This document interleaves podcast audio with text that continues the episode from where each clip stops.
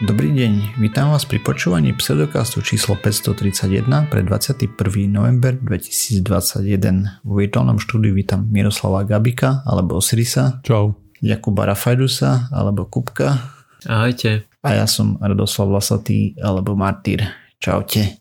Sme podcast o vede a skepticizme. Vede sa nevenujeme profesionálne, takže ak nájdete nejaké nepresnosti, nezrovnalosti, píšte na kontakt zavináč pseudokaz.sk a my sa opravíme, doplníme niekedy v budúcich častiach. OK, takže máme za sebou ďalší úspešný v úvodzovkách týždeň. Ako sa darí chlani? No, mne sa blíži pomaly skúškové a s tým spojené veci. Oh. Že zase o tebe nebudeme počuť mesiac. Nie, myslím si, že skúškové by nemal byť až taký problém. To skôr pracovné bol problém. Skúškové v pohode. Okay. Mm-hmm. No, mali sme e, 17. november. Rekordy sa lámú v každej krajine, čo sa týka počtu nakazených. Akože Slovensko vyhráva, ako myslím. Nevyhrávaš. A, v čom vyhrávaš? Tak v tom, že pozastavili bežné operácie a tieto úkony z toho, čo som čítal. To nemyslím, že to majú niekde v okolí. Možno v Rumunsku myslím, že tam to tiež majú podobne zle. A to je jedno. Nie o tom som chcel rozprávať. E, sme mali štátny sviatok 17. november, ktorý sa dnesol v duchu fašistov, komunistov zase a tak. Uh, úžasné. mm. bojujú za demokraciu. No, no nič, to je jedno. E, škoda rečí. Aj v Prahe boli protesty proti opatreniam. Hej. To je hnusné, že si to takto nabalia. Je to zaujímavé. Si povedia, že majú deň pracovného pokoja, môžu ísť protestovať. No, mňa skôr zaujíma dnes, ako nahrávame, sa schválili nové opatrenia. A ešte som ich nečítal. automat. A myslím, nie som si istý, že či už sú známe. Tesne pred nahrávaním som niečo zachytil, že sa to sprísňuje a že v čiarnych okresoch už ani očkovaní nebudú môcť ísť do reštaurácie a do fitka, ale nejak detailne som to neštudoval, keďže ma to až tak nezaujíma. Čo je známe je, že e, vakcíny sú menej účinné ako sa očakávalo, ako čo sa týka dĺžky účinnosti čo je nemilá správa. Takže, takže tak. Hm, tak je to nemilé, ale naposled už ako dlhšie som matematiku nemal, ale Furt sa mi zdá, že treba aj 50% ochrana je trochu viac jak nula. Hej, hej, ako samozrejme, to, to, o tom nepolemizujem, len že je to smutná správa. No, ale niektorí, vieš, ten argument postavia práve tak, hej. Jaj, aha, no dobre, ale tak to už sú iní mentálni atleti. No však. Uh, Dobre. To je vlastne mlatenie prázdnej slamy. Tretia vlna je horšia než bola druhá, druhá bola horšia než prvá, takže ide nám dobre. A ešte, ešte asi bude veselo. V nemocniciach lekári toho majú plné zuby. E, príbehy lekárov po stretoch s hm, vzdelanými občanmi v vodzovkách je kopec kade tade po internetoch, kto chce si môže prečítať e, mierne rozhorčenie a nechuť a podobne. Každý má svoje skúsenosti s mentálnymi atletmi. E, že to, že ošetrujúcich lekárov a sestričky presviečajú, že proste nemajú COVID, lebo COVID neexistuje a už ich idú napájať na plúcnú ventiláciu, to je len malá špička ľadovca. Takže tak. Tak to sú tie najvypuklejšie prípady. Aj. Ale väčšinou, keď, neviem, keď čítam reportáže, tak sa mi zdá, že ten štandardný pacient, ktorý nie je zaočkovaný, sa opýtajú prečo, tak ste povie, že ako si nebol čas, hej. Hej, ne, nemal čas. Že mu to, akože jasné, že mal čas, ale vždy, vždy to odkladal na neskôr, neskôr, neskôr. Nie, že by bol takto militantne proti tomu, že COVID neexistuje, ale šlo, dali tam nejaké pochybnosti od rodiny, lebo ne, mhm. nebolo zrejme, keď pre toho človeka je od z tých vecí, čo počuje zo svojho okolia, že či to naozaj treba to očkovania. Proste títo, takíto ľudia, ktorí sa z, od nešťastný náhod alebo pod vplyvom nešťastného prostredia aj proste sa otáľajú s tým očkovaním. Nie, že by boli vieš, fundamentálne antivax. Hej, jasne, jasne. A, a, a anti-covid. Covid neexistuje, vymyslená choroba, e, chrípka. A takých je vždy najviac počuť. Hej. No však samozrejme. Tí budú najhlasnejší. Samozrejme, samozrejme. No dobre, poďme na nejaké témy zo sveta vedy, skepticizmu a podobne. Takže najprv uh, by som chcel oznámiť, alebo teda no, sa priznať za celý pseudokaz, že sme mali takú menšiu spoluprácu s časopisom Quark. Sa pochváliť priznať. To znie, keby sme robili niečo zle. Pochváliť. Pochváliť, hej. Dobre, takže oslovili nás z Quarku, že by chceli, či sa nechceme predstaviť, alebo tak. A v novembrovom čísle vyšiel v Quarku u nás nejaký ten článoček. A Quark je magazín o vede a technike. A majú tam celkom zaujímavé články a tak ďalej, takže sme podali, že prečo nie a potom nám poslali nejaké výtlačky. E, takže tak, teda z toho novembrového čísla konkrétne e, dva kusy. Správne, správne. Au. no a v princípe som si to tak prešiel, je tam celkom zaujímavý článok o archeopteryxoch, hej, aj o tom, že sa v Košiciach robí nejaká paleo, paleobiológia. A teda článok doslova je na prednej strane, že košická paleobiológia a potom je tam kopec zaujímavých vecí, tak toto poviem. Majú trošku iné spracovanie, myslím si, ako my, e, čo sa týka článkov a predsa len a tak. Takže ak by ste mali záujem, kľudne prečítať. a s tým, že my sme sa nedohadovali s Kvarkom na žiadnej reklame, akože my budeme robiť spätne alebo tak, ale, ale si myslím, že sa to patrí. A tak tiež som preletel pár článkov a normálne zdroj taký, aký by som používal štandardne, keď hľadám inšpiráciu, o čom hovoriť v podcaste tohto typu. Mm, yeah. Okay, ja som preš, prečítal si ten od tej košickej paleobiológii, bolo tam pár zaujímavých vecí, nebudem to tu spojovať, keby si to niekto chcel čítať alebo tak, ale celkom pekné to bolo, takže tak. No dobre, a ešte som chcel rozprávať o jednej štúdíke, ktorá vyšla, a ju mám v poznámkach od septembra, čo nechcem rozprávať, ale nikdy na to nebolo času, takže poďme sa pozrieť na to. A budeme sa baviť o autizme, a teda o tom, že vyšla nejaká štúdia ohľadom toho, takže najprv, že autizmus je vývojová porucha, je to spektrum, popravde, nie, je to autistické spektrum, hej, kde spadá zmena v sociálnej interakcii, zmena v komunikácii, ako ale teda rozprávaní a tak ďalej, e, tým myslím komunikáciou a potom taktiež môže byť tam aj zmena motoriky u jedinca. E, je to široké spektrum, takže kvôli tomu hovorím zmena, lebo proste tie veci sú rôzne, čo sa tam môžu udiať a tak ďalej. A Staré štúdie už ukázali, že zmeny v mozgu dieťaťa nastávajú dávno predtým, ako sa narodí, to je jedna časť, ale napríklad bola tam aj nejaká korelácia medzi rôznymi znečistujúcimi látkami v prostredí, keď sa vlastne dieťa vyvíja a podobne, a v ktorých sa mamička nachádza, plus e, nejaké špecifické mutácie genov tam zvyšovali šancu na autizmus až 10 násobne oproti štandardu, hej. A tak, ale to sú staré veci. V tejto štúdii sa pozerali na to, ako, hm, dajme tomu, zvrátiť to, tie zmeny nežiaduce a na začiatku mali nejakých Mám no, poznačené, že 103 v štúdii bolo 107, takže tak uh, dojčiat, uh, u ktorých boli pozorované skore znaky autistického spektra na troch z piatich kategórií. Nenašiel som presne 5 kategórií, ale spadajú tam také veci ako napríklad vyhýbanie sa očnému kontaktu, a používali menej slov a a mali tam napríklad takú podmienku, že matka alebo primárna opatrovateľka, opatrovateľ museli rozprávať anglicky, ďalej už budem hovoriť, že opatrovateľka, budem používať slovo, čím sa myslí matka, uh, nanny, whatever, hej, proste, keďže to bolo v Austrálii robené, tak tam je bežné, že nielen mami sa starajú o deti, ale že proste si niekoho platia alebo podobne. No, no u nás je bežné, a... že to robí zadarmo starí rodičia. Hej, ale myslím že nie až o takéto malé.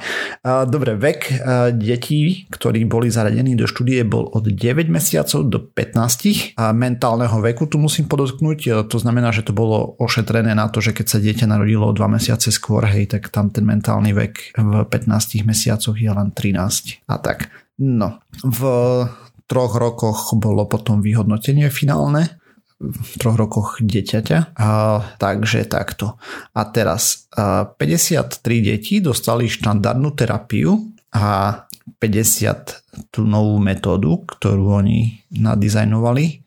A teraz z tých 53 minus 8, čo ne follow up, nenasledovali pokyny vlastne metódu, hej, ktorú mali robiť a tak ďalej a minus jeden, ktorý mal nejakú rediagnostiku, to je proste niečo genetické a tak takže dokopy to bolo 54, 54 do čerta 44 ľudí, 44 detí a z tých 50, čo mali novú metódu, tak tam 5 detí, čo nesledovali vlastne tú metodiku, ktorú im dávali a tým pádom ich nevyhodnocovali, takže dokopy ich bolo 45. No a výsledok je taký, že 9 zo 44 pre štandardnú metódu vlastne malo po troch rokoch stále diagnostikované autistické spektrum, kdežto pre novú tú metódu to boli 3 zo 45, iba 6,7%. A teraz, čo tam oni vlastne robili? Takže štandardná terapia je to, čo poskytovali doteraz eh,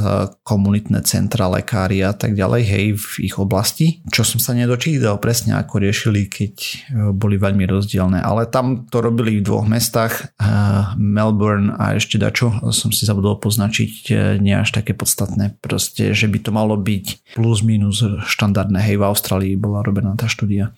No a nová terapia navyše bolo niečo, čo sa volá IBASIS, po, pomočka VIPP. Je to verzia videointerakcie, kde sa propaguje pozitívne rodičovstvo, teda uh, s tým, že je to modifikované pre autistické spektrum nejako. Terapeuti mali 10 sedení v domácnosti rodín počas 5 mesiacov prvých a potom čo tam sa vlastne dialo. Vlastne reakcie medzi opatrovateľkou a dieťaťom bolo nahrávané a následne e, video spätná väzba hej, sa robila, kde hlavné aspekty boli zamerané na sociálno-komunikačné e, schopnosti, a pozitívne príklady správania sa dieťaťa a opatrovateľky, sebareflekcia pre opatrovateľa a ako komunikoval k dieťaťu, respektíve ako má, čo spravil zle a tak ďalej. Hej. Zároveň opatrovateľky dieťaťa mali denné cvičenia zručnosti, ako komunikovať s dieťaťom a všetky nehodné udalosti spojené s intervenciou boli nahrávané a následne hlásené priamo rodičom. Hej, že proste opatrovateľ není to isté, čo rodič v tomto prípade vždy. Samozrejme, keď tam bola matka, tak to bolo iné. No, následne tam bolo nejaké posudzovanie, či to bolo dôsledkom intervencie, tie nežiaduce veci alebo podobne. A po 5 mesiacoch tréningu tréningu, potom robili týždenné hlásenia, vlastne písali si DR nejaký a v 12 a 24 mesiacoch robili prehodnotenie e, s tými výsledkami, ktoré sme potom dostali po 24 mesiacoch finálnych a taktiež rodičia alebo opatrovatelia v tomto prípade nahrávali na inú komunitnú starostlivosť, ktoré dieťa dostalo na posúdenie, hej, že či tam není nejaká interakcia a podobne. Takže tak, a z tejto štúdie to vyzerá, že mega super, ale uh, tu je veľké ale, čo treba podotknúť k tomuto, lebo ja som to videl propagované tak, že o dve tretiny prípadov autizmu to zredukovalo a podobne, hej. Ale oni to tam priamo v tej štúdii píšu v závere, že je to predbežná štúdia. Na malej vzorke pozorovanie zlepšenia boli malé, a klinický význam nie je úplne jasný z toho. Proste ďalšie štúdie sú potrebné. Že metóda môže pomôcť, možno metodika a tak ďalej, ale z toho sa to nedá jednoznačne určiť. Takže toľko k tejto štúdii, tak v skrátke som len chcel porozprávať. Lebo vyzeralo to veľmi nadejne, hej, my vieme, že proste niektorí ľudia si myslia, že keď má človek autizmus, tak je úplne odpísaný, ale to je tak široké spektrum chorôb, teda tých poruch, že dieťa môže byť úplne plnohodnotný človek, hej, ako no, mať plnohodnotný život až po no, dajme tomu, že je to s obmedzením riadnym. Tak je to ako každé iné spektrum. Aj máš na jednej strane bežného človeka napríklad, na druhom je nefunkčný autista a niekde v strede hej, to, vieš, tam to budú tie hranice veľmi fázy, hej, mhm. rozostrené. Uh-huh. Ale niekde sa tá hranica nakresliť musí aj za, aby si mohol proste s tým dieťaťom prípadne nejak pracovať aj aby si to mohol zakategorizovať z toho lekárskeho hľadiska. Hej, hej. Mňa napríklad celkom tak, že zarazilo tam, hej, proste toto diagnostikovanie v 9 mesiacoch alebo podobne. Aj v tých 12, že to skore je dosť, minimálne čo ja som si o tom tak čítal, je dosť nepresné na tieto veci. Tak zbežne, hej. Ale čo ja o tom viem? mm-hmm. Tak e, jedno, čo som ale postrehol, uh, lebo proste samozrejme, no, som rodič, takže som si čítal strašne veľa vecí o všetkom možnom, čo nás čaká. Ale uh, a teraz myslím, že v Írsku to bolo, alebo tak, nepamätám si presne, ale viem, že tam rozoberali presne toto, že nejaká rodina proste nemala um, podporu vlastne medicínsku, hej, lebo tam majú špecializovaných pracovníkov ako priamo zo zdravotníctva na to, že keď sa zistí takýto problém, hej, tak tam očividne správna výchova vie veľa pomôcť, hej, tá správna interakcia s tým človekom, že mu pomôže, že bude mať lepší život potom do budúcna. Aspoň takto tam tvrdili a tam sa rozčulovala nejaká táto, že proste neboli keď videli, že je problém a rodičia, že neboli u lekára, hej, že proste, že nemali to a neviem, dieťa malo 2 roky alebo tak, hej. Že akože na schvál to neriešili? A to nie, to tam nebolo povedané, hej. Len proste, mm. že normálne bola nahnevaná tá pani, čo to rieši, hej, že proste, že čo robili doteraz, keď videli, že mm. je mhm. problém. Nie, niečo v tom ja, duchu. Rozumiem. Tak mi to tak, neviem ako je to na Slovensku popravde, ale sa mi zdá, že asi dosť biedne.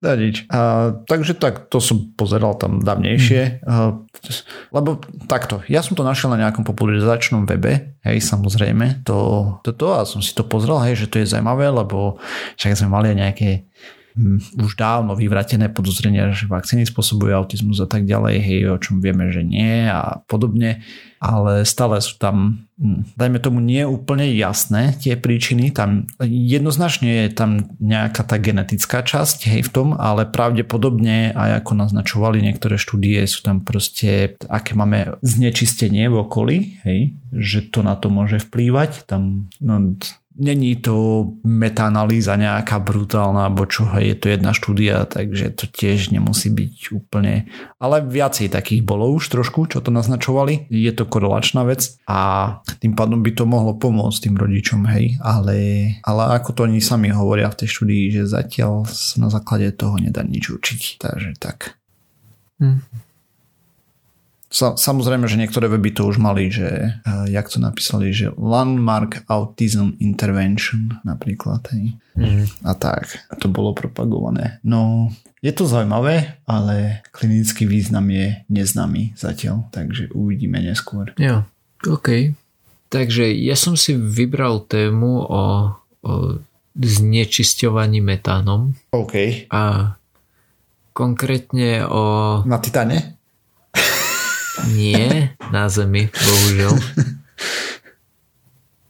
A konkrétne o, o novo objaven, alebo teda nových dátach, ktoré máme uh, zo satelitov, ktoré uh, obiehajú a pozorujú Zem a ktoré sú relatívne nové a na základe ktorých vieme nejakým spôsobom odsledovať, že kde nám to teda uniká. Uh, celý ten projekt sa volá Tropomy čo je, že tropospheric monitoring instrument, čiže je to taká skratka, a ktorý vyštartoval v oktobri 2017. Je to nejaký európsky satelit. A hľadal som, že akým spôsobom to vlastne sleduje ten, ten metán, že, že kde sa nachádza, či sú na to nejaké senzory, či to nejakým spôsobom vidí a teda e, mal by to byť nejaký infračervený spektroskop, že keď on vyžiari nejaké lúče, tak to, čo sa odrazí,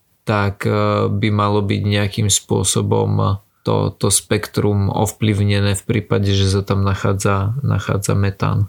Tento, tento tropomy projekt a, alebo satelit má ale slabé rozlíšenie, čo je iba nejakých 5,5 na 7 km, aj ten jeden bod. Uh-huh. A sú ale spojení s kanadskou spoločnosťou GHG Sat, ktorá má tri iné satelity a tie majú rozlíšenie 20 metrov. Čiže predpokladám 20 na 20. A to znamená, že, že tento tropomy projekt e, nejakým spôsobom hľada tie ložiska, že kde približne sa to asi nachádza a potom keď niečo také nájde, tak e, v spolupráci s GHG SAT e, tam skontrolujú potom tú oblasť, tie satelity s vyšším rozlíšením a takýmto spôsobom to hľadajú. Počas prvých dvoch rokov fungovania objavili niekoľko veľkých zdrojov toho metánu s tým, že klasifikovali to hlavne ako, ako takú nedbalosť pri tých, pri tých nálezoch. Najviac zabrániteľné, čo našli a zároveň veľmi veľké úniky boli v Turkmenistane, kde pri vrtoch, kde sa ťažil, teraz som si není istý, či ropa alebo priamo zemný plyn, im unikal ten metán do atmosféry a ak poznáte tie, tie zábery ropných vrtov, kde horia také plamene, tak to, že pri tých vrtoch horia tie plamene, tomu sa hovorí flaring a ide o to, že ten plyn, ktorý ti pri tom vrte uniká, tak zapáliš. A to je celé. Skrátka, ten plyn, ktorý tam je a uniká, tak e, miesto toho, aby si ho zachytil a nejakým spôsobom rozumne využil, lebo sa to asi neoplatí, tak skrátka iba zapália a tým, že ho zapália, tak e, neuniká do, aj tým, že zhorí ten metán, tak do vzdušia potom neuniká metán, ale CO2 a nejaké srandy. Uh-huh. Ešte pára tam bude určite tak áno. Nie som si úplne istý, že na čo presne sa rozklada pri, pri tom, keď horí. Ale sú to o mnoho menej nebezpečné zložky. Lebo v tom takom tom spektre toho, že ako veľmi je metán nebezpečný, tak je až nejakých 80 krát nebezpečnejší ako CO2 z pohľadu toho skleníkového efektu. On je 80 krát potentnejší, hej. Tak, potentnejší. Ale zase tam zostáva kratšiu dobu, on sa pomerne rýchlo rozpada. Mm-hmm. Ale. No a ale. predpokladám, že, že tým, že by ho spálili, že by ho zapálili, tak to by bolo jeden zo spôsobov toho rozkladania, nie? No tak tým, že ho zapalia, Asi. tak ho rozložia na CO2 a vodnú paru. E, neviem presne, aký má, aký má rozklad v atmosfére, ale tiež to bude asi okay. niečo podobné. tak veľa mm. ti ne, z toho ti nevznikne, keď tam máš CH4, tak Hej, no však samozrejme. Tehla sa ti tam z toho neurobi. Ja. Samozrejme, samozrejme. Ale jasné, ti tam vznikne tých, neviem koľko, 10 rokov, alebo koľko je rozpad. Mm-hmm. Tak 10 rokov to tam Ej. bude aj zohrievať. Robiť čarapatu. No. Tento uh, tropomy systém zmeral uh, až niekoľko tisícok kilogramov, čiže niekoľko tón a v niektorých prípadoch dokonca niekoľko desiatok tón metánu, uh, ktoré unikali každú hodinu z dohromady 29 nejakých ložisk. Keď som si prečítal, že nejaké tony, tak ok, vždycky sú to nejaké tony, ale potom, že za hodinu, tak mi trošku pretočilo budiky, že to je celkom, celkom veľa. No ale teda nie je to limitované na ten Turkmenistan.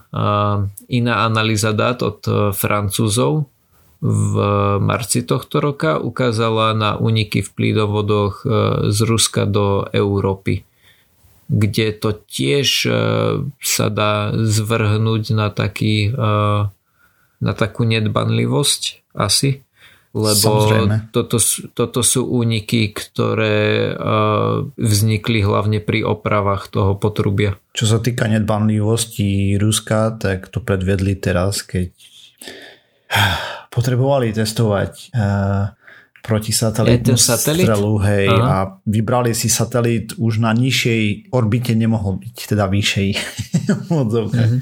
Namiesto toho, aby zostal nejaký satelit, čo je niekde okolo 120 km, tak dali nejaký, čo je okolo 580, hej. Tak potrebovali zistiť, že aký majú dostrel. Hej, teraz to tam bude ešte ďalších 100 rokov kružiť hore-dole, ohrozovať všetko naokolo. A nič. Ja. Ale tak to armádne mozgy, takže tam sa očakáva, že sú patrične takže... Budem musieť pípať a pípať. Jaj, prepač. No.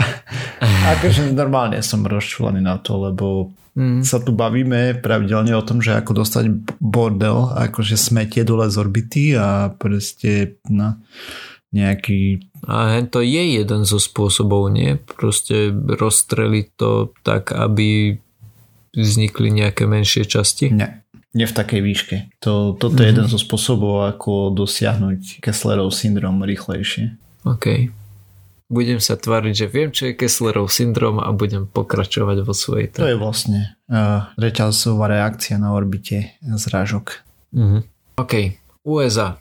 Už sme spomenuli Turkmenistan, a potom tie ruské plynovody, čo sú mimochodom plynovody z, z Ruska do Európy. No. A teraz nakoniec USA, kde teraz americkí vedci objavili pomocou týchto dát e, stropomy úniky z opustených plynných dolov v Pensylvánii a ešte niekde inde, ale tie v Pensylvánii sú myslím najväčšie kde sú to jednoducho doly, ktoré už sú opustené, mm.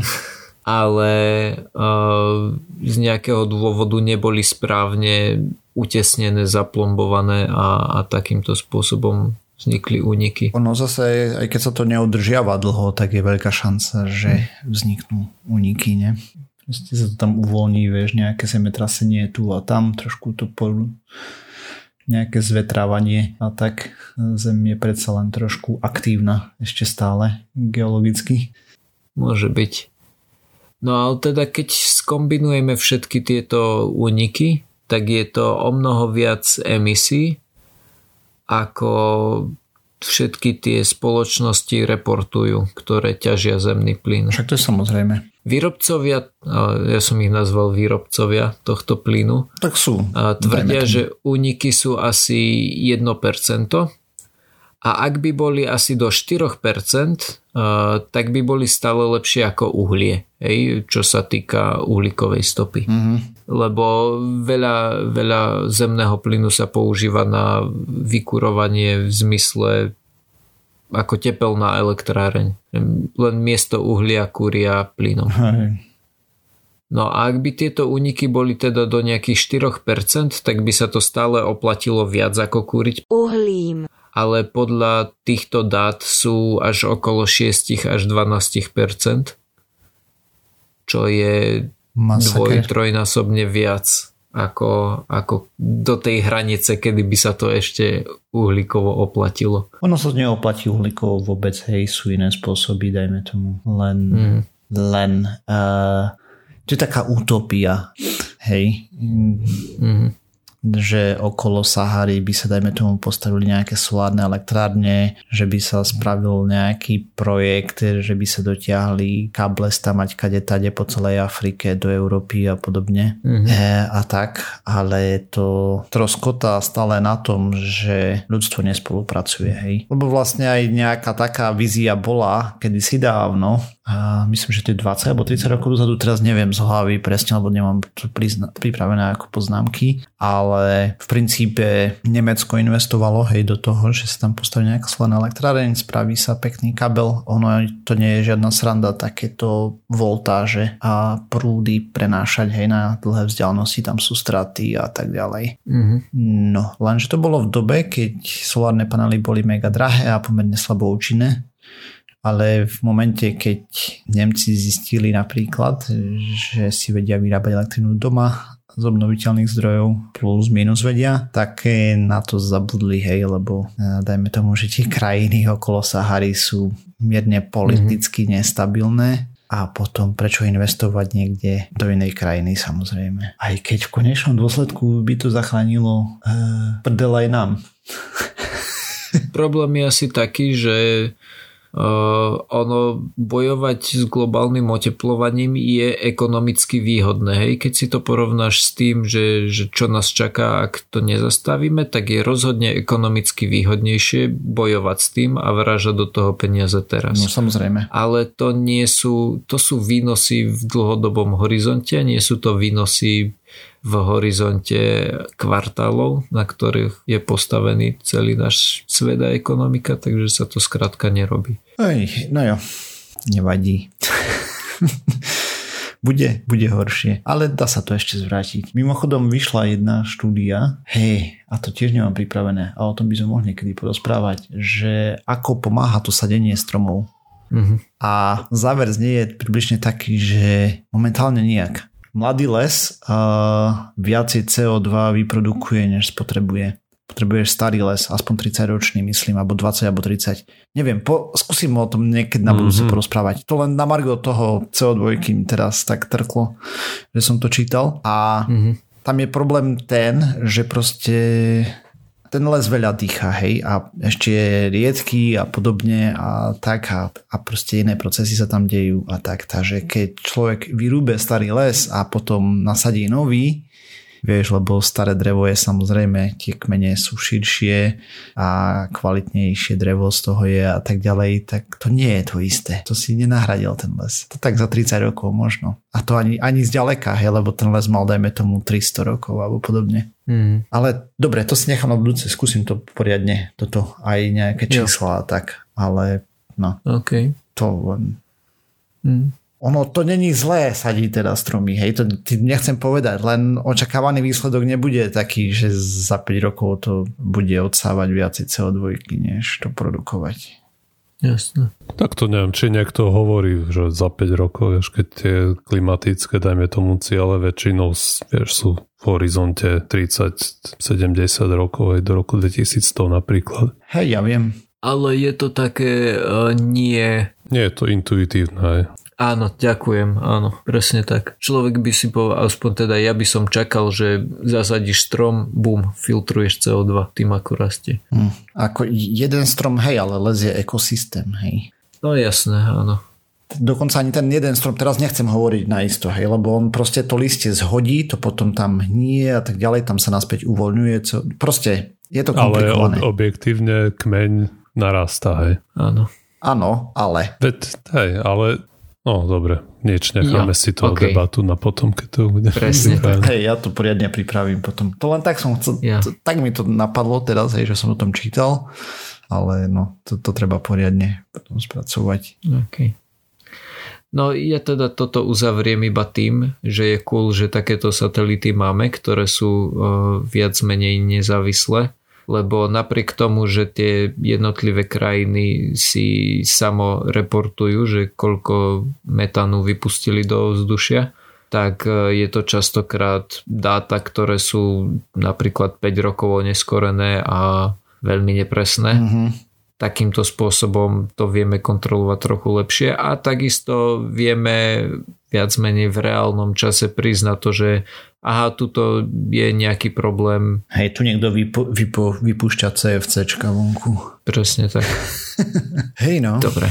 Ináč tých spoločností takých menších je kopec, čo majú vlastné satelitné sieť. To nie je, že len Starlink existuje, ale myslím, že a teraz a zase neviem z ktorej krajiny, ale oni proste robia predávajú vlastne dáta, hej, a robia vizualizáciu Zeme, vlastne imaging, mm-hmm. uh, s tým, že tam vidíš ja neviem, vzory toho, ako sa správa uh, veterné fronty. Tam majú veľa, hej, tých proste spektier, ktoré pozerajú a veľa dát strašne. A majú tiež celkom slušnú flotilu satelitov, hej. Na polárnej orbite, to znamená, že oni obiehajú okolo, celá Zem pod nimi obehne stále, hej, že to mapujú celé. OK, Jo? A to odo mňa všetko. Ja. Dobre, a ja som tiež chcel hovoriť o zhodou na som si vybral podobnú tému s ovzduším a, a to a bude sa týkať mikrosplastov v ovzduši a ako a či vôbec prispievajú na to globálne oteplovanie. A to je téma z toho súdka, kde sa mi veľmi páči, ako postupne, ako máme tie klimatické modely a stále ako sa spresňujú. A toto je jedna z tých vecí, ktoré nám pomôžu spresniť tie modely, že, lebo vieme, aj pozerajú sa na to, ako vplyva CO2, na to globálne teplovanie, to sa tu do modelu niečo nám vyhodí. Potom vieme, že metán nám prispieva aj na neviem, to albedo, hej, čo je ten fakt koeficient nakoľko odráža nejaká plocha, koľko slnečného žiarenia. Proste a čím, o čím viac takýchto vecí vieme, tým lepšie tie modely budú, hej, čo sa týka toho oteplovania, ako bude postupovať. No a niektorí vedci sa rozhodli, že sa pozrú na to, ako na to vplývajú vlastne tieto mikroplasty. O tých sme to hovorili už veľakrát. To, že sú úplne všade, aj na dne oceána, vo všetkých rybách, aj v nás, a vo vzduchu a v ľadovcoch. A proste sú všade, hej, tie úplne mŕňavúčké mikroskopické čiastočky plastov. Aj tam, kde ľudia nikdy neboli, už sú. Hej.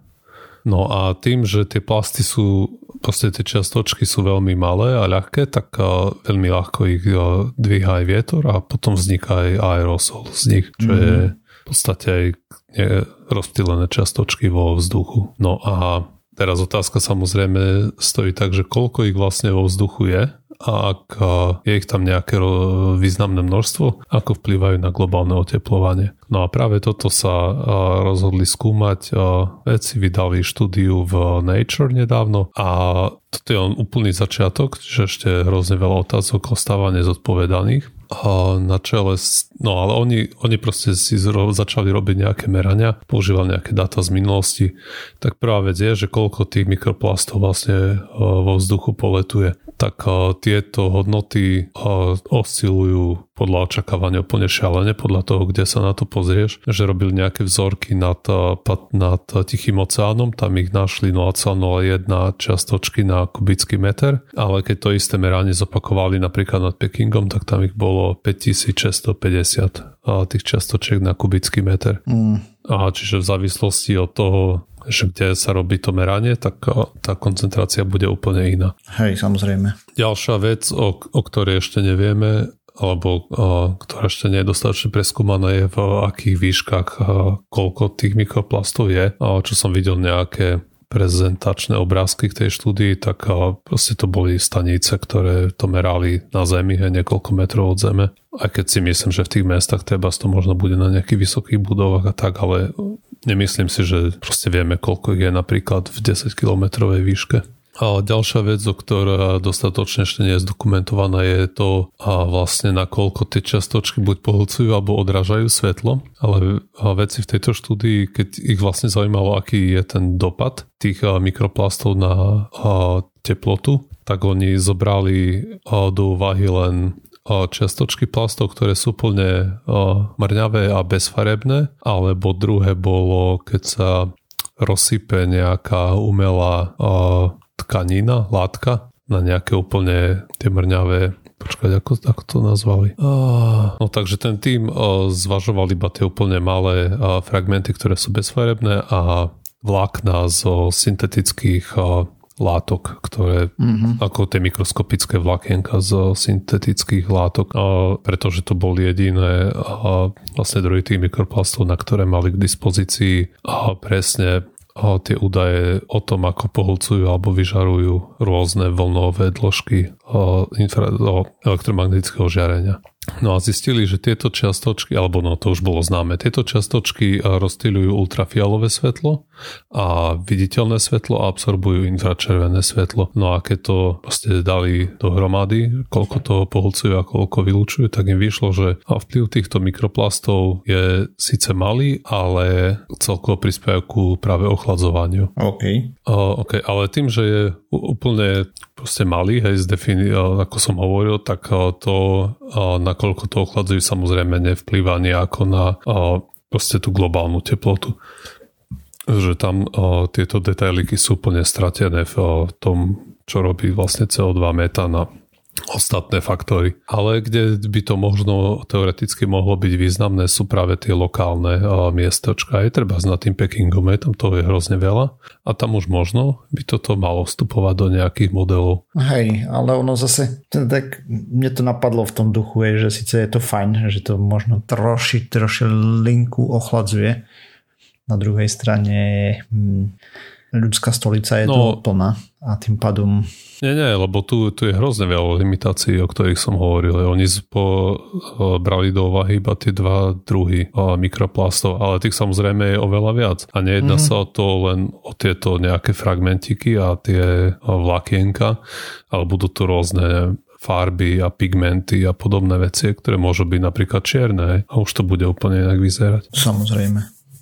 Alebo červené, alebo... No, no, no hej, presne. Je jedna pláž, kde je kopec lega rozsypaného, lebo sa tam potopila nejaká loď. Potom máme tu sklenenú pláž, tá, tá je pekná, tá legová není pekná.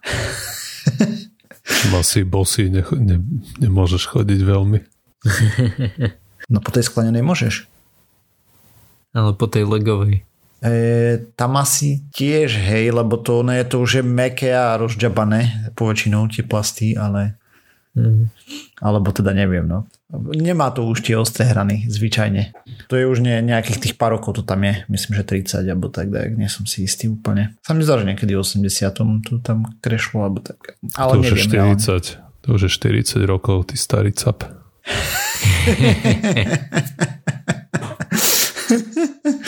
Neviem, kedy to tam, 30, 30, možno v 90 rokoch bolo, neviem. Okay. Nepodstatné. Hej, ale k tomuto, hej, že okrem toho, že to nevieme, čo to robí s klímou, určite to nevieme, čo to robí s ľuďmi, taktiež, hej, tak toto poviem. Ono, jak sme si tú planetu pekne zaplastovali, a hlavne tým, že proste to vyhadzujeme veľkom, kade tade, a tie mikroplasty sa dostali postupne do celého potravinového reťazca, tak oni sa nám vracajú. Hej. Tak je to všade plno, no. Že mikroplasty. A normálne robili meranie, hej, že proste toho máme kopec stolici a samozrejme eh, čím mladší človek, tým viacej toho má. A deti toho majú úplne mega veľa, hej, lebo proste všetky hračky sú plastové a oni to žužľú a, a toto, takže...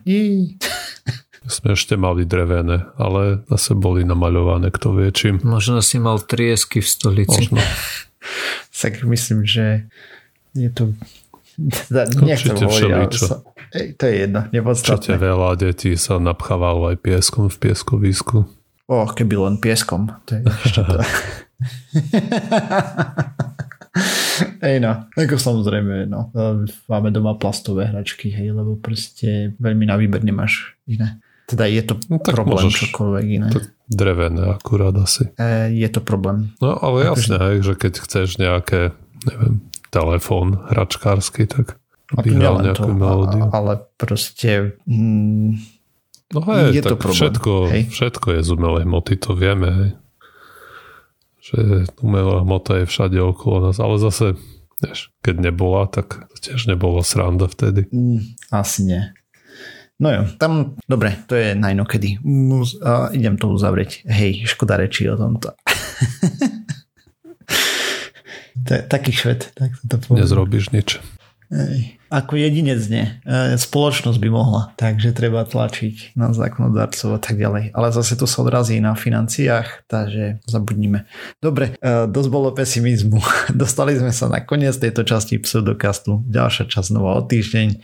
Nájsť nás môžete na www.pseudokast.sk, kde nájdete zdroje, ktoré sme používali k tomuto a k témam, ktoré sme mali pripravené k tým, čo sme rozprávali, čo sme nemali pripravené, tak tam nebudú. A okrem toho sme na sociálnych sieťach, na Facebooku, na Twitteri, sme na iTunes, na Spotify, na YouTube a na všetkých možných a nemožných podcastových agregátoch. Ak nás chcete podporiť, lajkujte, zdieľajte, dávajte pačiky, hviezdičky, čo sa dáva na iTunes a tak. Ďakujeme, čaute. Srdiečka. Nový. Ahojte.